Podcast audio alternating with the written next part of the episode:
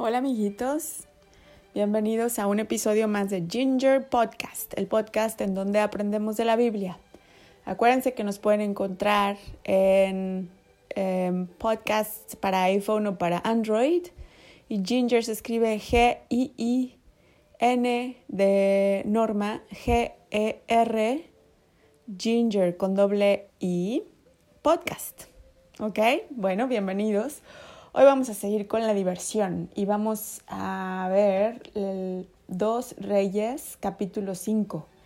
Mm, esta es la historia de cómo una pequeña niña que era una ayudante en la casa de un hombre muy importante eh, lo ayuda tremendamente. Entonces, Naaman es este hombre, era un general que era muy importante en una armada muy importante de un país muy importante, entonces todo era muy, muy, muy importante ahí, imagínate.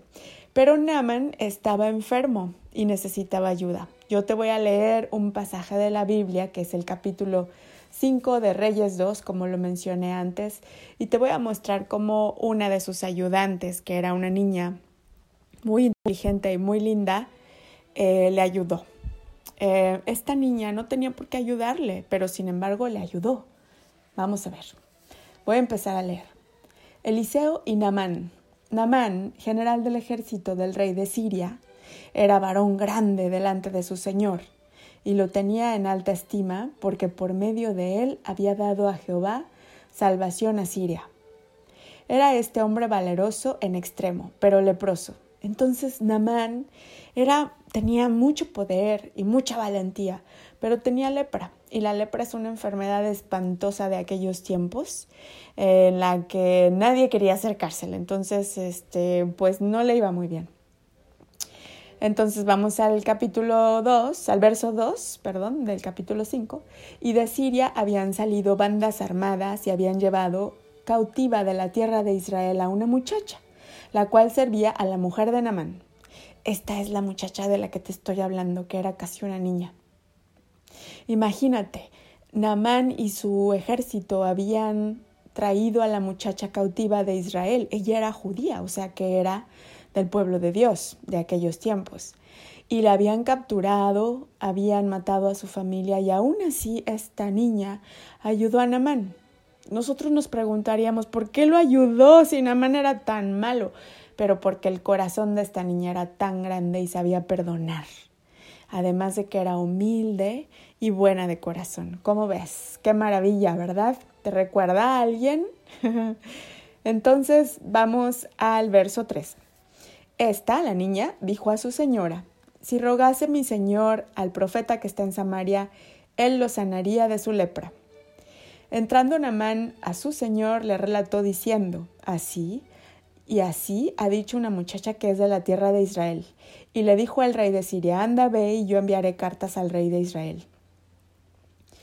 Salió pues él llevando consigo diez talentos de plata y seis mil piezas de oro y diez mudas de vestidos. Tomó también cartas para el rey de Israel que decían así Cuando lleguen a ti estas cartas, sabré por ellas que yo envío a ti mi siervo Namán para que los sanes de su lepra. Luego que el rey de Israel leyó las cartas, rasgó sus vestidos y dijo, ¿Soy yo Dios que mate y dé vida para que éste envíe a mí a que sane un hombre de su lepra? Considerad ahora y ved cómo busca ocasión contra mí. Cuando Eliseo, el varón de Dios, oyó que el rey de Israel le había rasgado sus vestidos, envió a decir al rey, ¿por qué has rasgado tus vestidos? Venga ahora a mí y sabrá que hay profeta en Israel. Entonces te voy a explicar qué es lo que pasó. Lo que pasó es que Namán mandó un mensaje al rey pidiéndole que lo sanara de su lepra y el rey dijo, yo qué, yo no puedo sanar. Y se, se enojó, se preocupó. Entonces Eliseo, que era un profeta de Dios, ya sabes cómo son los profetas, son los grandes amigos de Dios. Él oyó que su rey estaba consternado, preocupado, y le dijo, bueno, yo que yo te ayudo, que venga Namán a mí, porque Eliseo sabía que él, al ser hombre de Dios, sí lo podía curar. ¿Sabes? Porque cuando tienes una amistad con Dios, em, te empiezas a volver como Él, porque Dios nos hizo a su imagen y semejanza, y a través de nuestro Señor Jesucristo somos como Él. Entonces Eliseo vivía en esa amistad con Dios y parte de las cosas que Dios puede hacer también las podía hacer Eliseo. Una de ellas era sanar. El verso 9. Y vino Namán con sus caballos y con su carro y se paró a las puertas de la casa de Eliseo. Ya llegué, a haber dicho, yo que soy muy importante, que salga Eliseo y me cure, ¿no? Entonces Eliseo le envió un mensajero diciendo, ve y lávate siete veces en el Jordán, que es un río, y tu carne se restaurará y serás limpio. O sea, Eliseo le mandó decir qué tenía que hacer. Y Namán se fue enojado diciendo, He aquí yo decía para mí, saldrá él luego y estando en pie, invocará el nombre de Jehová su Dios y alzará la mano y tocará el lugar y sanará la lepra. O sea, que Namán se había imaginado que Eliseo iba a salir y decir, se sano, iba a levantar la mano y que inmediatamente se iba a sanar. Y no, no, Eliseo ni siquiera salió en persona a ver este hombre tan engreído, ¿sabes? Tan que se sentía tan importante. Entonces Namán se sintió como ofendido porque dice, ay, ni siquiera salió Eliseo a conocerme y además quiere que me vaya al río y, que ahí me van a curar. ¿Por qué no me cura él directo? Entonces, ah, en el verso 19 dice, Habaná y Farfar, ríos de Damasco, ¿no son mejores que todas las aguas de Israel? Si me lavaré en ellos, no seré tan bien limpio. Y se volvió y se fue enojado. O sea que no creyó, dijo, hay ríos mejores, con mejores aguas. Mas sus criados se le acercaron y le hablaron diciendo, no, no, Namán, si el profeta te mandara alguna gran cosa, ¿no la harías? Cuanto más diciéndote, lávate y serás limpio. Entonces descendió, lo convencieron y se zambulló siete veces en el Jordán como le había dicho Eliseo el varón de Dios. Y su carne se volvió como la carne de un niño y quedó limpio. Gloria a Dios. Entonces, ¿sabes lo que pasó? Eliseo le dijo qué hacer y Dios le concedió a Eliseo conforme a sus palabras. Por ejemplo, si yo te digo, ve a aquella tienda y te van a regalar un dulce, tú vas y Dios, como es mi gran amigo, y los grandes amigos son fieles, Dios le va a decir a la de la tienda, regálale un dulce, y te regalan el dulce. Eso fue lo que pasó. Entonces, cuando tienes una amistad estrecha con Dios, Él da testimonio sobre ti, como diciendo, voy a hacer este milagro para que la gente sepa que estoy con Él.